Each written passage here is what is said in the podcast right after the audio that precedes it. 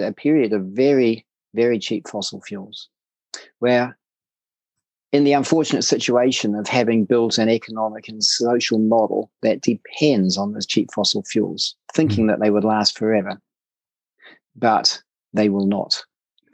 If not this time, then at some stage in the next 10 years, we are going to have to move to an economy where we are reducing our reliance on energy.